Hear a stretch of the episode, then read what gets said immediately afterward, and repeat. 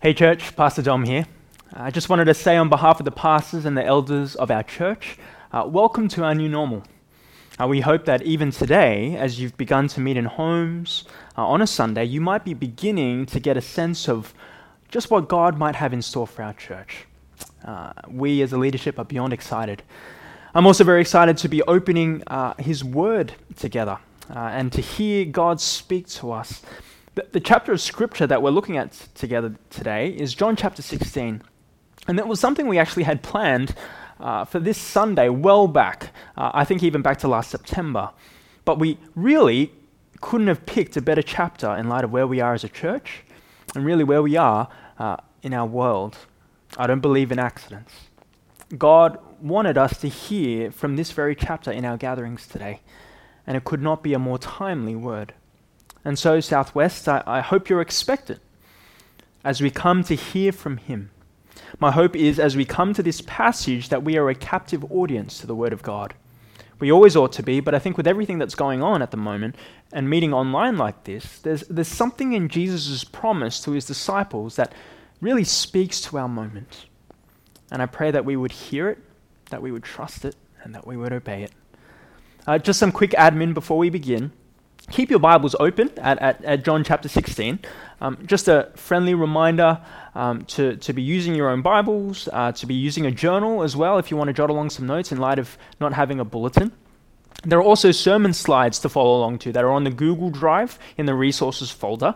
Uh, this is the place to kind of follow along in, in light of not having an outline.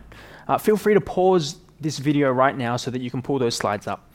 And I'll be telling you when to hit next, so keep an ear out for it. And also, if you haven't had a chance to read through all of John chapter 16, why don't you give this video a pause right now as well? And maybe either you or somebody in your group can read it out together. Okay, with all that out of the way, um, would you pray with me as we begin? Gracious Father, we come to you ready and expectant to hear you speak. We thank you that you are Lord over all circumstances, in times of sickness and in times of health. And that even now, you are in absolute control and have a purpose for things we might not be able to explain. We pray that in this moment, our minds, our hearts, and our desire might be to hear you speak to us, so that we might be obedient to your word, so that we might grow to love you and our neighbor better. In Jesus' name we pray. Amen.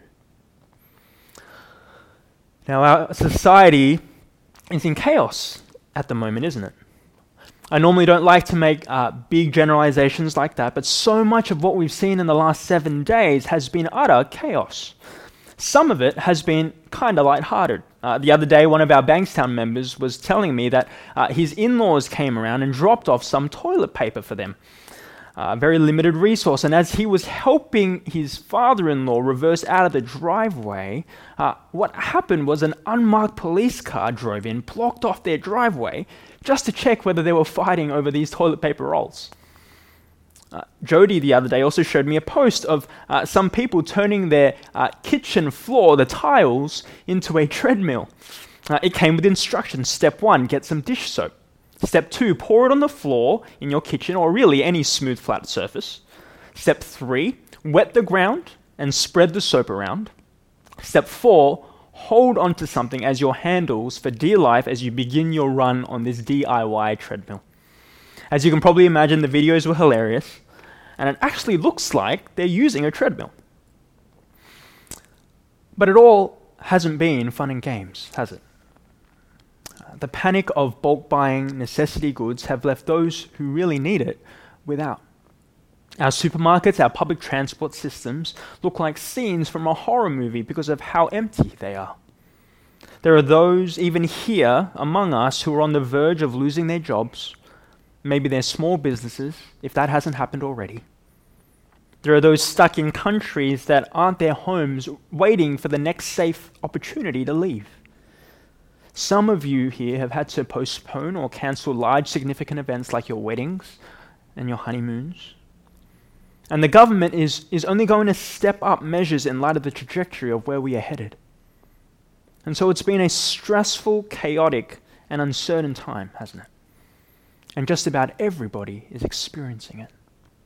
And so the question we need to ask today and it's on the next slide if you want to go to that now. The question we need to ask today is this How does being one of God's people make a difference in times like these? How does being one of God's people make a difference in times like these? Friends, as we turn to John chapter 16, we see God's people, at least in embryo form, for the moment, experience these very same intense emotions. They're grieved, they're panicked, they're far from a time of peace, and they are looking for reassurance.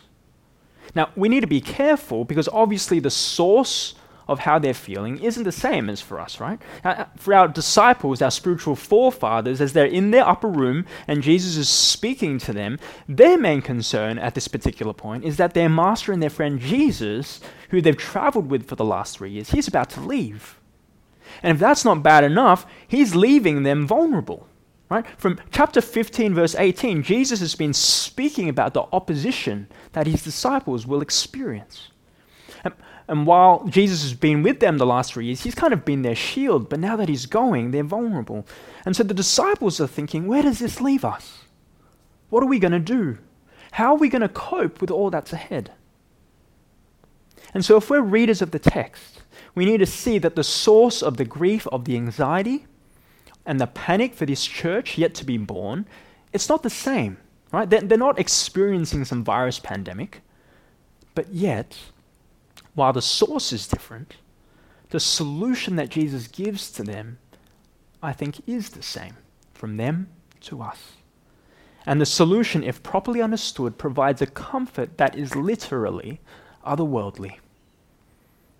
What Jesus tells his disciples in John chapter 16 shows us the resources that God has given to us so that our grief would turn to joy, that we might take heart, and that we may have peace as we live in the world around us today. And so, as a bit of a roadmap for our time together, we're going to look at two main points. The first point is this to equip us, we are given the gift of the Spirit, and we're going to be looking from verses 5 to 15.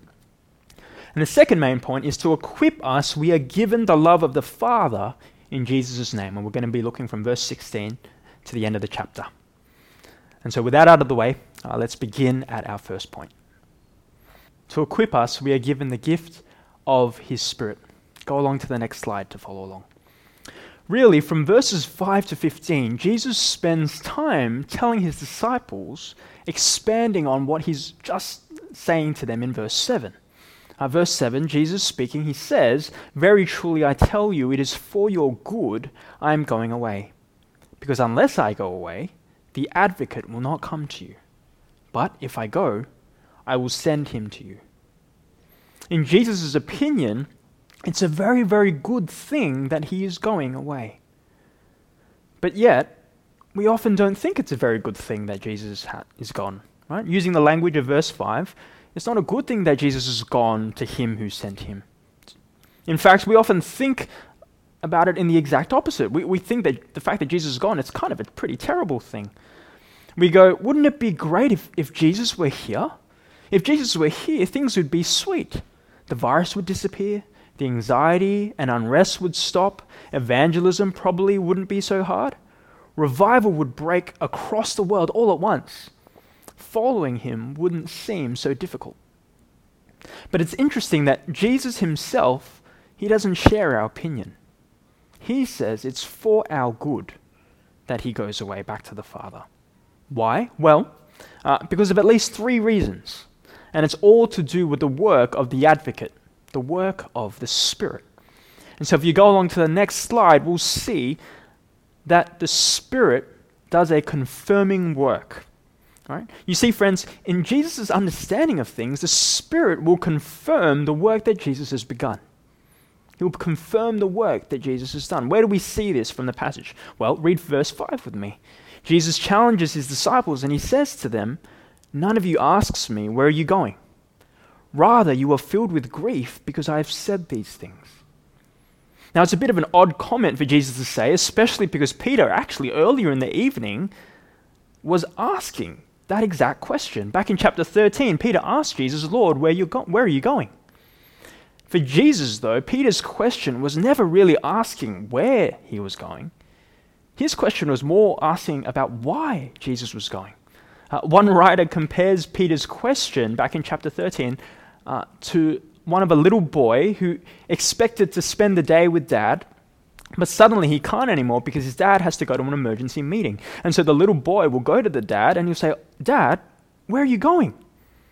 The question there isn't really about where dad is going, it's more a protest, right? The boy is really asking, Dad, why are you going? instead of staying with me. You see, for Jesus, the disciples have missed the point. Instead of caring about why he was going, Jesus wanted them to understand where he was going. Because if they did, they wouldn't be grieving as they are. If they really understood where Jesus was going, the cross, if they really understood why he was heading there, if they really understood what going there would bring for the world and what it would bring for them, they, in verse 6, would not be filled with grief at his leaving. See, Jesus' going is about Jesus' exaltation. Yes, it'll go through the cross, and yes, it will go through death, but it will end in resurrection, it will end in ascension, in being enthroned and exalted at the right hand of the Father. And the disciples will know that this is true because of the Spirit. It is for your good, Jesus says, I'm going away. The Spirit's presence is going to confirm that I have gone to the Father, that I'm reigning now. And so the Spirit confirms that Jesus has gone back to the Father and is reigning. The Spirit confirms that this new age has begun. And that's a very, very good thing. All the di- disciples could do was to see what was immediately in front of them. They had no clue. They couldn't comprehend where Jesus was going, but if they knew, if they properly understood, everything would have changed. But Southwest, we know, don't we? The Spirit came only after Jesus was sitting on his throne, exalted, not a moment before. And so, even in this pandemic, because we have his Spirit dwelling in us, we can be completely sure that Jesus is sitting on his throne, ruling and reigning and we need not be afraid. It's precisely because Jesus is glorified that the Holy Spirit is in the heart of Christ's people. The Spirit confirms what Jesus has already done, and so it is for our good that He is with us. We go along to the next slide, because the Spirit doesn't just confirm, uh, the Spirit also does a convicting work. He does a convicting work. Uh, read verse 8 with me. We see there Jesus saying, When He comes, when the Spirit comes, he will prove the world to be in the wrong about sin and righteousness and judgment. You see, when the Spirit comes, He will do more than work just in the lives of believers. When He comes, He will prove the world to be wrong in some pretty big arenas, which for the writer are those who are in opposition to Jesus. Right? Just like a cop car, siren flashing behind you, or if you've been speeding, the Spirit will do his convicting work about sin, because verse 9, they do not believe in Jesus. They thought people thought they were fine without Jesus. And the Spirit is going to show them that they're not. The Spirit will also do his convicting work about righteousness, verse 10, which I think is about Jesus' righteousness. The Spirit will convict the world's belief that Jesus isn't righteous. The world believes that Jesus is worth killing. But because Jesus has gone to the Father, that vindicates him, and the Spirit will convict people that Jesus' righteousness is right. And so the Spirit will convict the world that they're in the wrong in their sin, that Jesus is right in his righteousness. And the Spirit will also convict about judgment in verse 11. Just like the Spirit convicts the world's belief that Jesus isn't righteous, the Spirit also convicts the world's wrong judgments about him. Right? The, the world judged wrong when it came to who Jesus was. They thought he was a blasphemer. They thought he was, he was due to be crucified, even though he was a good man. The devil judged Jesus wrong as well by what happened and what took place at the cross. He thought that he defeated Jesus there. The Spirit convicts the world that their judgments, like the devil's, needs correcting. But the aim of the Spirit in all of that, as He convicts the world in sin, righteousness, and judgment, that's not to showcase a guilty verdict, right? God already knows where people stand on their own. The point of the Spirit doing a convicting work and approving work is for the one convicted to ask for mercy from God, because only that will save them. Southwest, it's easy to think in our moment that nobody wants Jesus. That, that right now everybody's so preoccupied with their life. Everybody's just in survival mode. People are frightened. Nobody has time for Jesus, right? It's easy to think, well, why bother with church? Why bother with fresh? Why bother with any ministry? I mean, if society is shutting down, why don't we shut church down as well? If we need to self isolate, why, why bother with going online like this? We'll just come back later. The answer is this why are we are continuing, why are we're still doing this, why I'm speaking to you through a camera. In every season, but especially in times of hostility, in especially in times of suffering and fear, the Holy Spirit will do His work of convicting in the world through His church. It's always been that way. Uh, the Apostle Paul in 1 Thessalonians, he, he tells the church that the gospel came to those in that city of Thessalonica not because of their words as apostles, but also with power, because the Holy Spirit was doing a convicting work.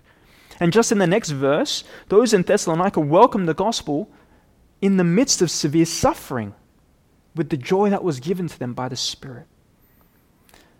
And so, friends, it is for our good that we are not left to ourselves to do the work of convicting. On our own, we, we might be able to reach people's ears if we try really hard, but we're not going to be able to reach people's hearts. The Spirit not only does a confirming work, He also powerfully goes before us in His convicting work. And so we've seen the Spirit confirm, He convicts, but thirdly, part C, He continues the work of Jesus. Let's head over to the next slide.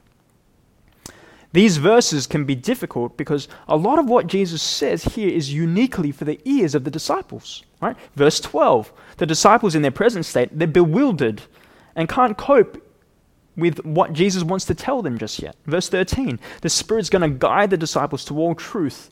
There are things that are currently blurry and confusing for them, right? They don't get why Jesus has to leave. They don't get why Jesus has to die, why Jesus has to go to the cross.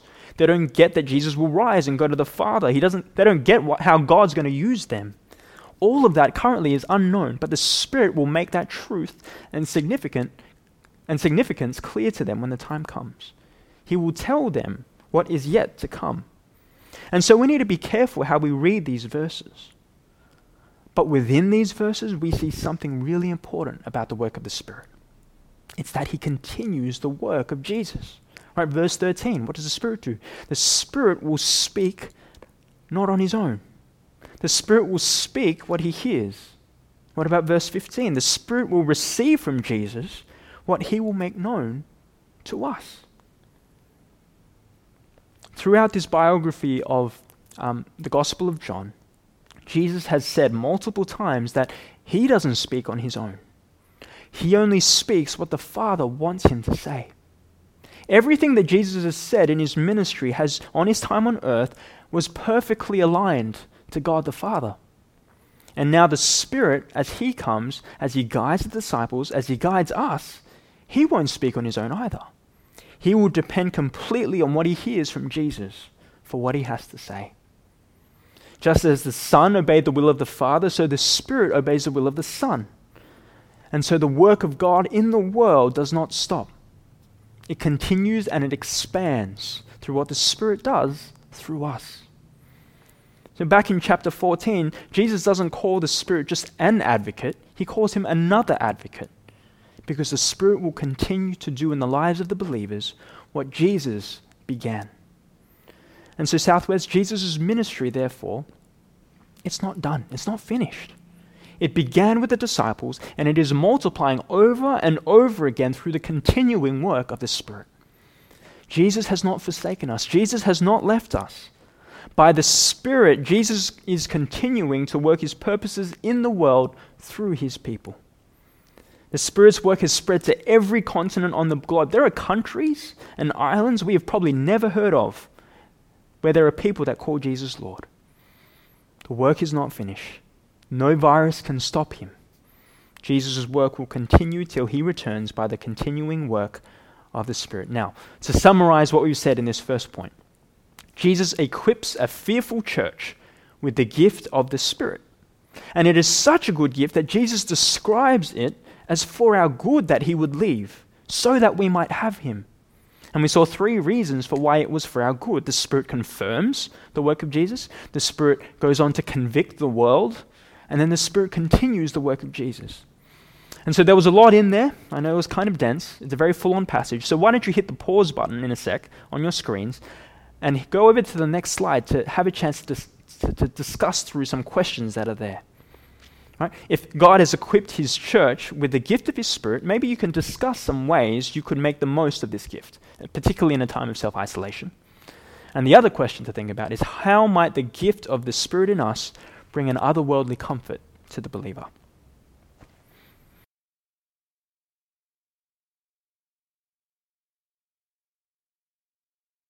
Fantastic. I hope you had a chance to discuss some of those questions together. We're going to move on to our second point now. Uh, to equip a fearful church, we are given the love of the Father in Jesus' name. To equip a fearful church, we are given the love of the Father in Jesus' name. Uh, the main point, really, uh, we're going to be looking at is from verses 23 to 28. But before we get there, uh, we'll have a look at some of the verses in the lead up to that. So, Jesus in verse 16, he says, In a little while you will see me no more, and then after a little while you will see me. Which means that in a little while he's going to the cross, and after a little while the disciples will see him again after the resurrection. But that point of conversation, it's all a bit much for the disciples, right? The disciples are thrown into a bit of a tailspin. They're all confused in verses 17 and 18. They're asking, What's Jesus talking about? What does he mean by a little while? And, and what does he mean by he's going to the Father? They're completely lost. No wonder Jesus says back in verse 12 they couldn't handle hearing any more from him. And then Jesus in verse 19, knowing their confusion, repeats the whole a little while and after a little while again. It's all a little bit repetitive, but all this is building up to and fro, is telling us that John, the author, really wants us to see Jesus' departure to the cross in a little while and his return from being raised after a little while is super important to everything that Jesus is saying. Jesus goes on to explain further in the next few verses. Verse 20, Jesus says, Very truly I tell you, you will weep and mourn while the world rejoices. I can imagine the masses that called for Jesus' crucifixion, they would have been rejoicing, right? That Jesus had finally been put to death. That the Jewish authorities were planning for this for long periods of time, and they were looking for an opening. For them, that was their moment, so they're probably rejoicing. And at the same time, the disciples would be grieving. But Jesus adds and speaks to the disciples, and he says to them, You will grieve, but your grief will turn to joy. And he then unpacks what that will look like using this picture of labor and childbirth. Right? Now, it's always a little scary to speak about pain related to childbirth, obviously, because not only do I have no idea what I'm talking about, not having a child, uh, but also, obviously, I'm never going to experience that pain. And so I'll go on Jesus' authority here. But the point of the image seems to be when a woman goes through labor and there is a healthy child that is born, it is precisely the thing that causes the pain that leads to the joy. You get that? It's precisely the thing that causes the pain that leads to the joy. It's not like an illness, right? Where the illness is bad and then what makes it good is the recovery. No. Jesus is saying, like childbirth, it is precisely the pain that leads to the joy. And so as Jesus looks ahead, uh, just in a little while, to his death and his resurrection, he isn't saying, I'm going to the cross and that'll be bad, but then I'll be raised and that'll be good. He's not saying that. Jesus is saying, no, it's the actual cross. It's, it's the grief of the cross. It's the agony of the cross. It's the pain of the cross. That will be your source of your joy. Uh, it might not feel like it, but Easter is just around the corner. Right? And that's kind of the reason why we call it Good Friday, right? It's not just the Sunday that's good, Friday is good as well. What Jesus endures on the cross is what leads to joy for the disciples and joy for everyone who believes. And that joy, as we see in verse 22, dear friends, that joy cannot be taken away. Just a quick side point on that. A significant reason why our joy cannot be taken away is because the agony of the crucifixion and the victory of the resurrection they are events that are etched into history. And that's important. While Jesus, you know, he's trying to console his disciples, he's trying to comfort his disciples as they're grieving, as they're hurting, that doesn't make it that Jesus is telling some sort of fib. This is Jesus, right? He's not giving false promises of comfort in this moment.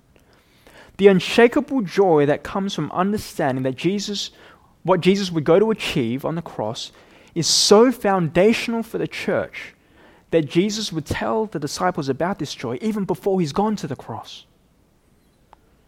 Christians throughout the centuries, in sickness, in plagues, in wars, in disasters, in lack, in poverty, in unemployment, they have known a joy so deep because they know that at the cross, Jesus just didn't deal with one disaster. He dealt with the heart of all disasters and problems our separation with God, in our place for our joy so that it can be never taken from us. And, and because of that, believers share in a deep joy. That can't be shaken, that can't be moved. But coming back to the passage, uh, Jesus gives us another reason why their grief will turn to joy. And that is the Father's love. The Father's love. Read verses 23 to 24 with me. In that day, so he's speaking after the cross, Jesus says, You will no longer ask anything. Right? The disciples were asking Jesus all sorts of questions. Very truly, I tell you, Jesus continues, my Father will give you whatever you ask in my name. Until now, you have not asked for anything in my name. Because in my name, for Jesus, means on the basis of what he's about to do on the cross. And so the disciples can't ask on the basis of what Jesus is going to do until he's done it. But once Jesus has gone to the cross, he's telling his disciples, You can ask the Father in my name on the basis of what he will do, paying for the sin of mankind on the cross. And then you can ask and receive, and you'll have complete joy, verse 24. Because verse 25, I've been speaking figuratively, but the time is coming when you'll get it. It'll become clear for you. And so in verse 26, Jesus says, You will ask at that time in my name on the basis of what I will do on the cross, Jesus says. You will, be, you will be able to pray to the Father. And then look what Jesus says. Jesus is saying, I'm not saying that I will ask the Father on your behalf. Jesus isn't saying, it's not like I'm the nice one who will, who will ask what you are praying for on your behalf. This is not some sort of corporate hierarchy where Jesus is like your manager and then he needs to take your annual leave request to the big boss, God the Father, for you in your place. No, verse 27, we see the Father Himself loves you because you have loved me and believe that I came from God. Did you hear that? God, is not some reluctant father whose, whose arm needs to be twisted uh, by Jesus so that your requests can be heard. The Father Himself loves you. He's not withdrawn from you. He is absolutely, unwaveringly for you and loves you. In fact, to get your head around this, the love of the Father is the fountain of all the love that God has for you. We might get that Jesus loves us, but even that love comes from the love of the Father who sent him. God the Father is the source, the origin of all the love of God. And in Jesus' name, the Father willingly wants to hear and give to us. By the way, maybe you've noticed that's why at the end of praying all the time, we say in Jesus' name. That's not some magic formula. It's just exactly what Jesus is saying here in John chapter 16. We get to pray and call God our Father, and we can talk with Him in Jesus' name on the basis of what Jesus has done for us. Having the ear of the powerful is a desire that the ambitious often have. Right? They want to have the listening ear of the powerful so that their voice and their opinions can shape and influence things. Right? Having the ear of the president, having the ear of a CEO or a government official, that can be a powerful thing. But that pales in comparison to having the ear of God the Father. And in Jesus' name, on the basis of what He's done, friends, we do Now, obviously, that's not something we ought to abuse, right? The fact that we're praying in Jesus' name on the merits of what he's done and accomplished means that we're not to be praying for things or anything that our hearts might desire. We're meant to be praying in line with the desires of Jesus' heart, not our own. And we pray that our hearts might become more like his. But hear this, Southwest. Because Jesus has gone to the cross, because Jesus has done for the original disciples and for us what we could not do for ourselves, this can now happen. We can pray in His name. We can know God as Father. We can know His love for us. And so, friends, if I can make a suggestion, and I'm borrowing this from something that I've heard, when we're next fearful, when we're next anxious, when the ripple effects of this virus get close to our hearts, um, it might be worth going outside for a bit, taking a walk. Obviously, keep the physical distancing precautions, uh, of, of course, but say something like, and I'll use my name here Dom, the Father Himself loves you. He has loved you from all eternity. He loves you now. There is no moment, no nanosecond in which his disposition towards you is anything but pure, unchanging, and perfect love. And he will love you to all eternity. There is nothing that you can do that will separate you from that love. In Jesus' name. Now, if you were to go out and walk and say and remind yourself of that truth, I'd be really surprised if at the end of that you don't feel at least a little bit more joyful. See, Southwest, the Father loves you. Why? Because He just loves you. And so, even in these frightening times, you can know that the love of the Father for you, if you belong to Jesus, that'll never change. Now, of course, at this particular point in time, as Jesus is telling this to the original 11, they, they don't get it. They can't grasp it, right? We won't look at it, but verses 29 to 32 kind of just show how much they don't get it. But they don't, it's all understandable, really, because Jesus hasn't gone to the cross yet. It, it shouldn't make sense for them on that side of the cross. But we're on the other side, aren't we? And so we can. The church has been equipped with the love of the Father in Jesus' name in these fearful times. The church has also been equipped in these fearful times with the gift of His Spirit, who confirms, who convicts, who continues the work of Jesus.